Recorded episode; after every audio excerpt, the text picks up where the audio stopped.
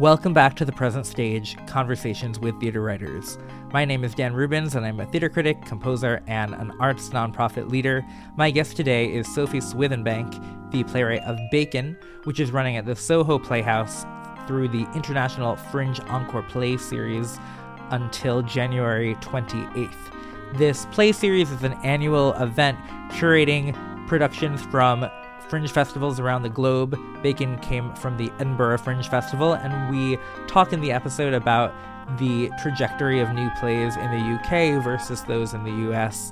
And it's really interesting to hear about Bacon's journey from development at a couple London theaters to the Fringe Festival to a UK tour, and then also this move uh, to an international collection of Fringe productions. Uh, so I'm very grateful, especially to Sophie Swithinbank for joining me on this call on uh, what was 6 a.m. her time on the West Coast. Uh, so I appreciate her uh, making the early morning time to join the present stage. And just as a warning, there is some discussion on this episode about sexual violence, which is a theme and plot point in the play. Uh, for those of you whom it might be a concern. And without further ado, I'm excited to share with you my conversation with Sophie Swithinbank about her play Bacon. Sophie Swithinbank, welcome to the present stage. Hello, thanks for having me. I want to start by asking you about the experience of bringing your play Bacon to New York. Uh, last year, I spoke with um, the playwright Dexter Flanders, who wrote a play called Foxes, um, which moved from London to a, a similar uh, festival called Brits Off Broadway. Um, and that play was very specifically about the experience of black queer men in east london and i had a really interesting conversation with him about sort of how that translated to new york audiences so i'd love to hear from you about what the experience has been like uh, presenting this play um, here yeah, so bacon is also very london based um, but we we kept all of the elements of the play that are very specific to it was actually West London, um, where the play is set, because um, Darren, the artistic director at Soho Playhouse, requested um, you know the play with the same company in its entirety as it is, and and actually what a lot of New Yorkers um, are interested in is seeing a kind of a British a British life uh, like reviewed reviewed accurately on stage. So um, we we we considered making various changes to the text and also to the performance. Um, and we we actually chose to just keep it as close to the original as as possible and present the authentic version of the story that we that we wanted to tell um, and it's interesting because I was thinking that a lot of the jokes wouldn't land so much or a lot of the context would be lost. But in fact, the audiences were really receptive. We had some really warm responses and often the laughter came in different places than we than we had experienced in the in our UK touring. Um, but that was just really exciting for the actor to get used to a new rhythm of the of the piece with with the US audience. Are there specific examples of moments um, where a laugh landed differently or where an audience responded in a different way that felt sort of culturally based in some sense or? Um yeah i mean um it's what a very specific um example is is there's a whole kind of joke about bench ball the sport which is played in a lot of um british high schools um which americans generally haven't heard of. Judging by your face, I feel like you haven't heard of it. I know. which is which is the response that we got. I think so that whole bit people aren't understanding what the sport is and they're not having the nostalgic memory of having to play bench ball as a teenager. But the whole bit still worked just because of the I think the attitude of the character being so like um authority averse um, because he's like saying, "I'm not going to play bench ball. It's not a real sport. I'm, you know, I'm. It sucks. I'm leaving." So they're kind of still finding the whole bit funny, kind of, but in response just to, like, basically without understanding the context of the yeah. joke. um, uh, I think I experienced the joke as being that they had sort of in, been forced to invent this game based on what they had available to them, which was a bench and a ball. Um, well, basically, so, yeah. I mean, so I think we were sort of discovering bench ball along with the first the first creators of bench ball, maybe. um, so that's um, true. Actually, I think it, that's a good point. I guess in in in the play itself, we explain what bench ball is. Yeah, without doing it. So, right. Yeah. Um. So I think that no, that certainly landed for me. Um. Could you talk a little bit about the journey, the sort of production journey of the play? Because I think for American listeners, sort of the trajectory that you've taken um, is perhaps not one that will, will sort of be familiar or, or sort of analogous to sort of how plays develop in, in the US. Yeah, um, the play has had sort of uh, quite long and fairly complicated history, um, which I'll just go through as like a quick potted timeline because there's various steps to it, sure. which are are probably unusual, I think, in in like terms of like US new writing journeys to stage. Yeah. Um, I wrote the play um, on the Soho Writers Lab at Soho Theatre in London, um, which is a fantastic um, writing course. Um, it's it's nine months. It's really heavily subsidised, so anyone can do it. Um, and on that course, the play won the Tony Craze Award, which is Soho Theatre's award for that course course. So every play on the course gets submitted to the Tony Craze Award, and then one play wins that award. And winning that gave the play um, a lot of visibility, which was great. And it was a real stepping stone for me as a writer. Um, I got an agent off the back of that, and I got a it got optioned for TV, which was which was very like um, it was very exciting. And I and I developed it as a TV show for quite a long time with NBC Universal. Wow. Um, and then um, then it got programmed at Soho Theatre by David Luff. Um, but then COVID struck struck us all, um, particularly the theatre industry, um, pretty hard.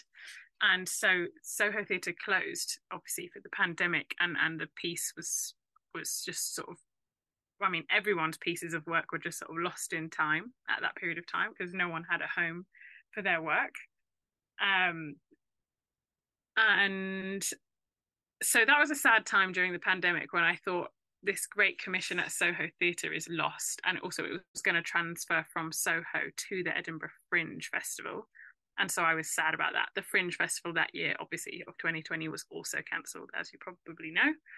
Um, and then I got an email from Neil, Neil McPherson at the Finborough Theatre, who said, Have you found a home for Bacon? We'd love to put it on at the Finborough. Um, the Finborough Theatre, for those that don't know, is a very long standing and prestigious but absolutely tiny new writing mm-hmm. venue in sort of central West London, um, in Chelsea and um, it's where a lot of writers have kind of had their first plays on. James Graham had his first play on there. It's a real like um, it's a real first step for lots of emerging writers. So actually, that was an incredibly exciting offer, um, and yeah, and and and the theatre matched me up with um, Matthew Iliff, who is the director of the play, um, and so we met I really loved Matthew's understanding of the play and how he thought about the work. And I and I, having not seen any of Matthew's previous work, I just um, felt really good about it, and we began this partnership, which we're still which we're still in today, which is great. Um, and we we put on the show at the Finborough. It did really well. It it um it got extended by popular demand, and we also we were nominated for five off West End awards, um, three of which we won, and it was all very. We got a lot of great reviews, and it got it was all very exciting. Um, then um, we got HFH Productions on board, um, Hannah Farley Hills of HFH Productions, and she became our touring producer. And off the back of the success of um, the Finborough run, we Hannah set up a fantastic tour um, to another London venue called Riverside Studios, which is in Hammersmith, um, followed by Summerhall at Edinburgh Fringe, followed by Bristol Old Vic. Um, so we did that tour, um, and it was it was very exciting, and and Hannah did a great job of getting the show up on its feet to travel around the country.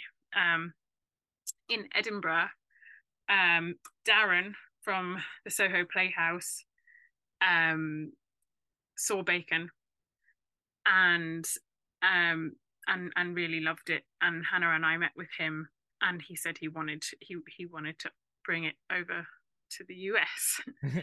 so that's sorry, that was a very the quickest so, part of yeah. history I could from do. the Soho Theatre to the Soho Playhouse. Yeah, um, that's the very very short version. Yeah. I could have just said that. um, that is a really it's I think it's really interesting to hear just the different ways that new plays are developed and exposed to audiences and sort of the the touring aspect definitely for new plays is one that doesn't sort of happen from New York outward.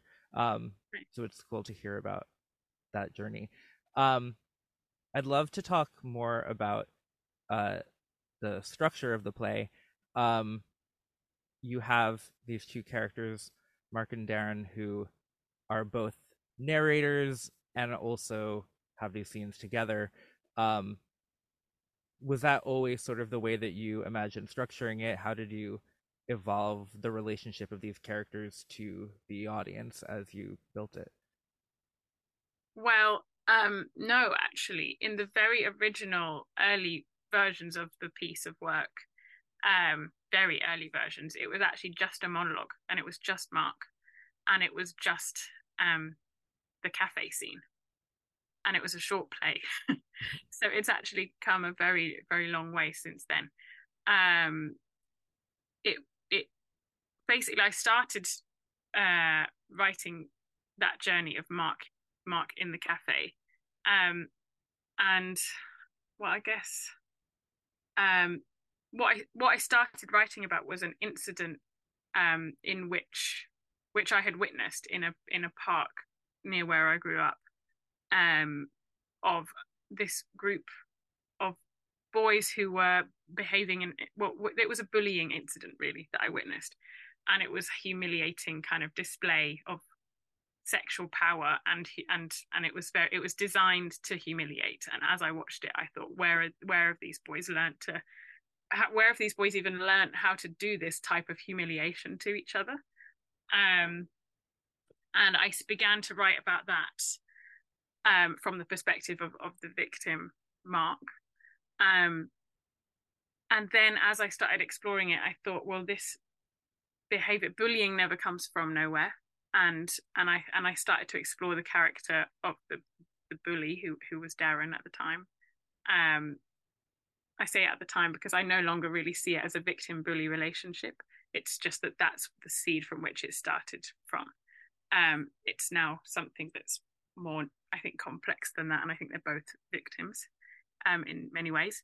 Um, I then started exploring their their friendship and and working backwards from that point. Like, how did they get to that point of such a such a complex act of humiliation and bullying? what's their relationship like how how did, how how do they interact before that time so i started to explore i started to work backwards basically from the end that i had to see how they to see how that they got to where they get to um and in so doing i i sort of started to realize that i, I was writing about quite a toxic and violent friendship that I had at school with a girl at my school that was kind of my first relationship. Um, and I was realizing that I was using incidences from that time, from my own time as a teenager, in in the relationship between Mark and Darren. So it started out as this thing about boys and where where are boys learning this quite sort of violent um, uh, kind of humiliating behavior. And then it, it opened out for me into just being about um, teenage teenage like pain really and, and and and struggle and and love and confusion and kind of like tunnel vision of being able to only really know each other and the lives that you're living because everything else is much too far away and big.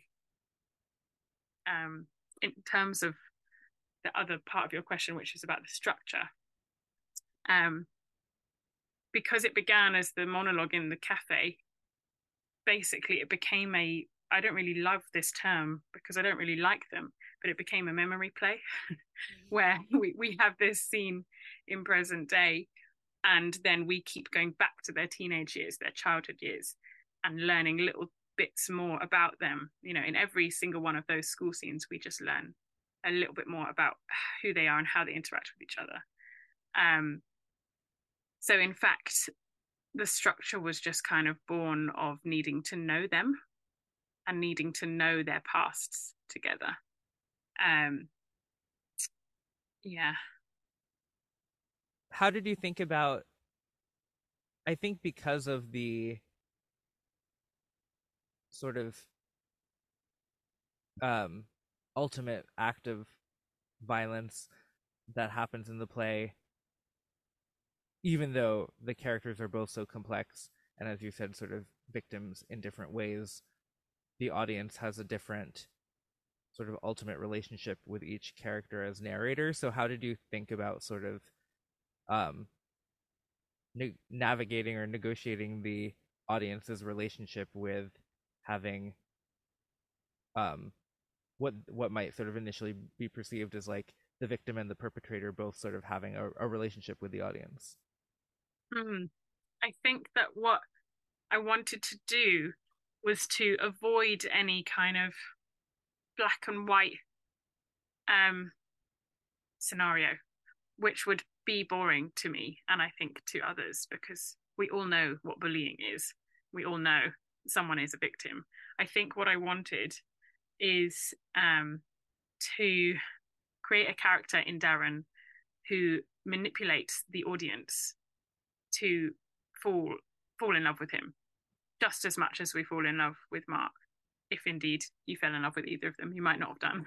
but um, uh, I wanted that to be the complication of the play for us to be, although Darren is undoubtedly a perpetrator and a criminal, and and you know, I don't want to sort of give away exact events of the play in, in case there's spoilers, but he, he he's violent in a way that is not allowed. Um, and I wanted that I wanted the audience to be rooting for their relationship to work out and for Darren to learn things about himself that would mean that he would be able to potentially open himself up to having a relationship or a friendship with someone like Mark. But so they wanted that to be the complication of the play, and ultimately, due to Darren's very poor decision making and and two big acts of violence that he commits on Mark, Mark is actually unable at the end as much as he wants to to let Darren back into his life in any way. Um, and I wanted that always to be the ending. Many, many things have changed in the 12 drafts of the play that I've written, but that ending has never ever changed. Um, because I think that the play the play asks us to love and forgive. I think the play asks us to love both of them, and the play asks Mark to to to, to love Darren and forgive him. And ultimately, I think it's a more complicated journey and a more interesting one if we watch that attempt to take place and it doesn't happen. And what's interesting about the structure of what you just described is that, if I'm correct, Darren doesn't really speak to us from the present day cafe scene where they're re- re- reuniting. Um, we only sort of get his narration kind of frozen in time from the memory. Um, so it's interesting that um, uh, he's that sort of the process of forgiveness or, or moving forward happens entirely through Mark's point of view then. Um, mm-hmm and we have to sort of reconcile with who Darren was. Um, did you ever consider sort of having Darren have more sort of like present day narration, um, or was it was it always sort of Mark's story to tell from the cafe? Um, it was always Mark's story to tell from the cafe because I do always think no, despite the fact that it is a dual, it's kind of a dual protagonist piece. Um, and indeed, both actors won the the Off West End Award for best performance for for, for the for the Offies in, in the UK, which is really unusual. That's that's an award that is designed for one person. Um, so, so they so, were nominated together. Well, they were both oh. nominated as individual actors, which is very unusual, and then they both won. Oh wow! so it wasn't that they got one award between yeah. them; they both got. Um, they both. They both won. Yeah. I don't know. I don't know that's clear. But there were no, two first prizes. Right. Yeah. Yeah. Um, I I in answer to to the question, I, for me, um, the yeah, all the memory, all, all it's it's Mark's story. He tells us at the beginning. It's one person telling us this story, which means that, um, yeah, everything we learn of Mark, sorry, everything we learn of Darren is from Mark's point of view. Um, and the reason why I wanted to create a character that we could fall in love with in Darren is because Mark is in love with him.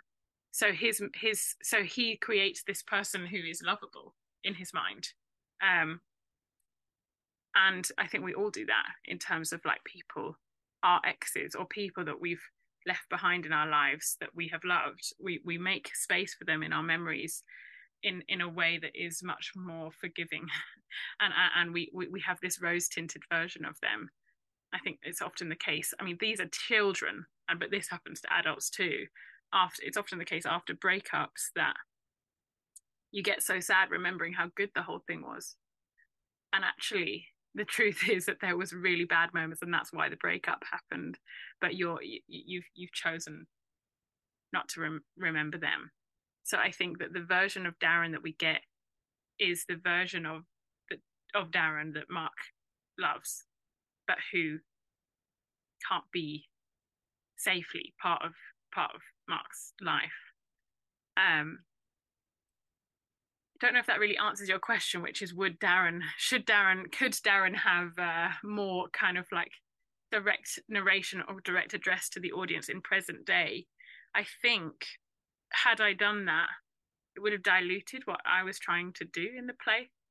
Um, I think it would have cr- created space for the audience to really kind of realize that they were being pushed on a journey of who's oh whose side am i on? Who am i rooting for here?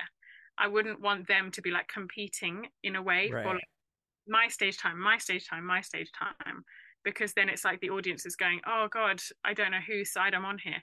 Whereas i think the play makes us think that we're obviously on mark's side because he's the underdog or he's the one that's getting um getting the most bullied essentially but we're sort of subtly getting the audience to fall fall for Darren too.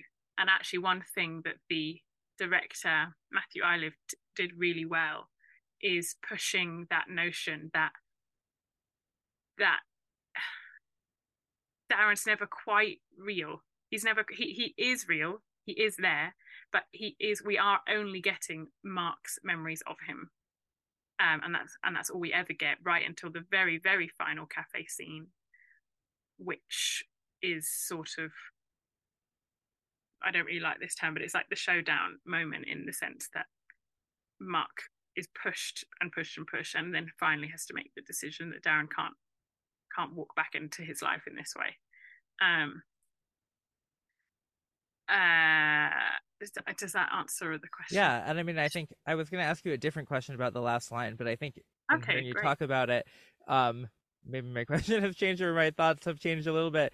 The sort of the final moment where Mark says it has to be someone else, it can't be me, um, which to me resonated as sort of about forgiveness and the the that I can't be the person to let you back into the world and offer you forgiveness and redemption.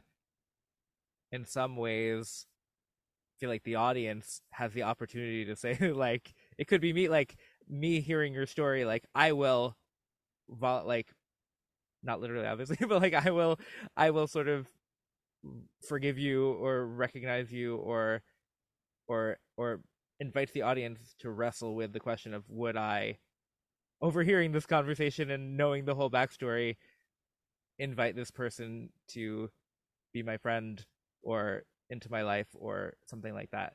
Um i don't know if that resonates with sort of what your intentions were in that moment um but sort of hearing you talk about your uh development of the characters i think helps me sort of crystallize that final moment well, that's um that's a really beautiful reading and, and understanding of that ending that I love, um, and I'm glad that that's how that, that, that's how it that's that's how it felt for you, um, and definitely that's something definitely that I wanted to explore with with the play and with the ending is yeah giving the audience to, the chance to, to be like yeah I put my hand up. I, I would I'd forgive you if indeed that's where an audience member felt their opinions stood um, but the the kind of more simple um, reasons for those lines and that ending is because it has to be someone else. It can't be me.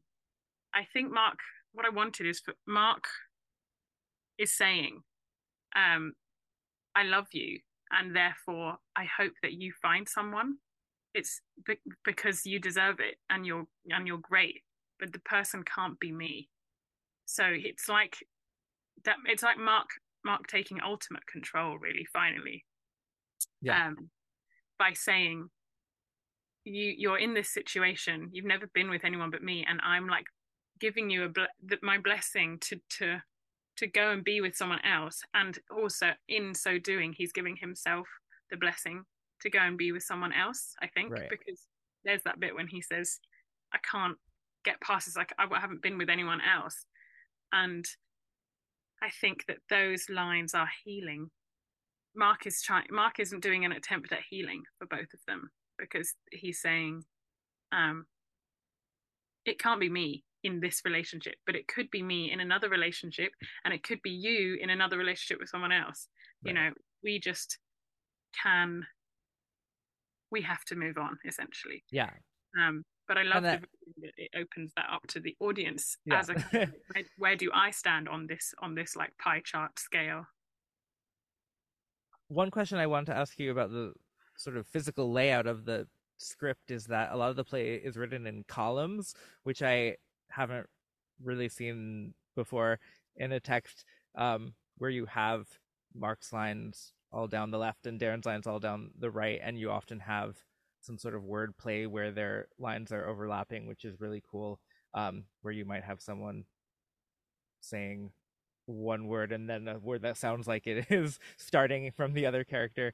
Um, and uh, I think the sort of the staging of the play, which is on a seesaw, is kind of reflected uh, in the text itself. So I'm wondering if you could talk about the rhythm of the play and then how that sort of got reflected onto the stage. Yeah. So yeah, I remember the kind of the first day that I was sitting down at my laptop ages ago, this like four or five years ago now, realizing that I wanted the two characters to be experiencing different things, but at the same time. And not in a way that a reader would have to turn a page to see the other bit of time that's happening at the same time. Right. And I just remembered making this two column chart on Word and and and then just writing in it back and forth and back and forth in each column and, and finding for myself as a writer and and have I really wanted I, I really w- want to be to be able to see on the page both situations happening at the same time. I didn't want to have to like go to a different document or a different page. I wanted to just ha- have it all happening in my head and on, on right then in an immediate sense. I think that what I wanted is for the whole thing to feel very immediate. Um, and so then yeah, I ended up with this this column structure for almost it's a lot it's a big percentage of the play. I remember when I first sort of made that table, that column table and split my page into, I didn't think that I would then be doing it for years. Yeah. and and struggling with reformatting columns forever. Right. Um, which which is it's like it's I love I love it and it makes so much sense for my for my mind. Um but I need to use a better software. um it's annoying because you can't uh, there's a great script writing software called Final Draft. Um and you can't do a, you can't it doesn't let you split a page into columns, which is annoying. Um or if it does, if anyone knows that it yeah. does, please message me on Instagram and let me because I haven't discovered that.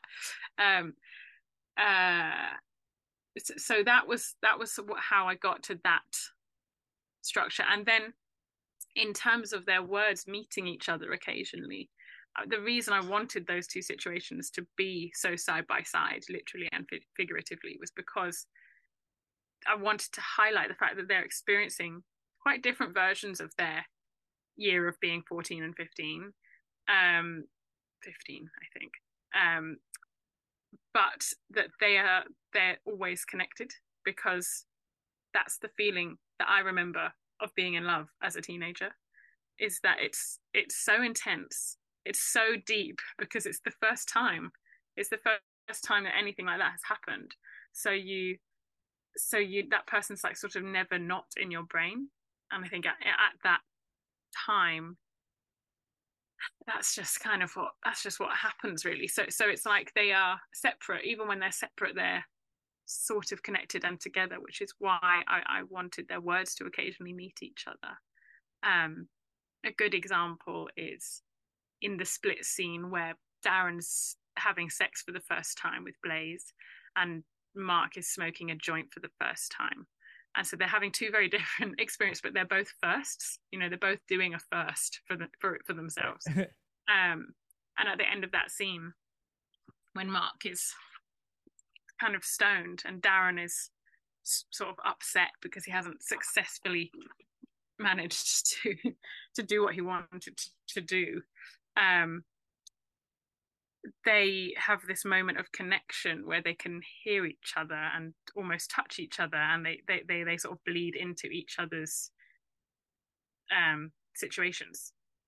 Like darren some somehow suddenly present in mark's sort of stoned bedroom and mark's suddenly sort of somehow present in darren's bedroom as well. Um so i i wanted yeah i wanted to them to be able to feel always always connected um, in that way. I think my final question for you you mentioned having done many different drafts over the years. Um, and I'm curious sort of if there are if there is sort of one moment that stands out to you as sort of a discovery you made in the rewriting process about Mark and Darren or sort of how you want to tell the story if there's sort of one rewrite or one or one change that you found throughout those drafts that kind of unlocked something big in the play for you? Yeah, that's a great question. The biggest the biggest rewrite that comes to mind in that sense that I think made the made the biggest impact on the play was actually a note from David Luff at Soho Theatre where he was saying that um because he was saying that I can't really remember how he phrased it, but he wanted, he was asking me about the notion of Mark forgiving Darren. He was saying, it's so black and white. Can Mark not at least play with the notion of forgiving Darren? Because in an early in earlier drafts, that was really not the case. And I was really adamantly saying, no, this this is an unforgivable act, and this is what the play is. This play is about not forgiveness, and and David was saying, I think it could be a more interesting grappling at the end if if Mark could attempt forgiveness and try and get to a place of forgiveness with Darren. And so actually that was the biggest rewrite I think that bled into the later drafts was Mark's time in the cafe came, became more about I'm going to forgive Darren. He loves me. He's come here to see me, and I'm going to let him back into my life. Um, rather than about trauma and like I can't believe this person's here. This is traumatic.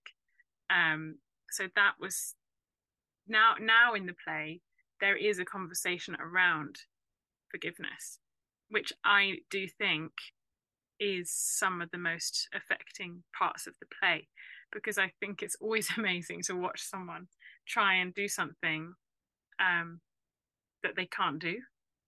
Um, because that's what life often is attempting to do stuff that doesn't work out.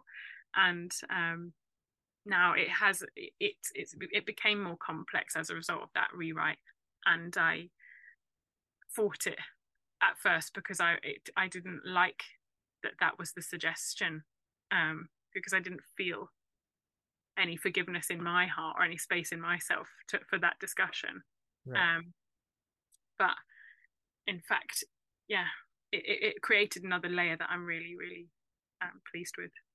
And i think then too what makes the narration flashback memory arc powerful in the iteration that I saw this week was also that there's like real purpose in him going back for himself. And it's sort of like he is using those memories to try to answer that question or grapple with that. Um, so then that forgiveness question kind of even if we don't know that that's maybe the question that he's asking himself is sort of embedded in sort of all of the storytelling that we're getting.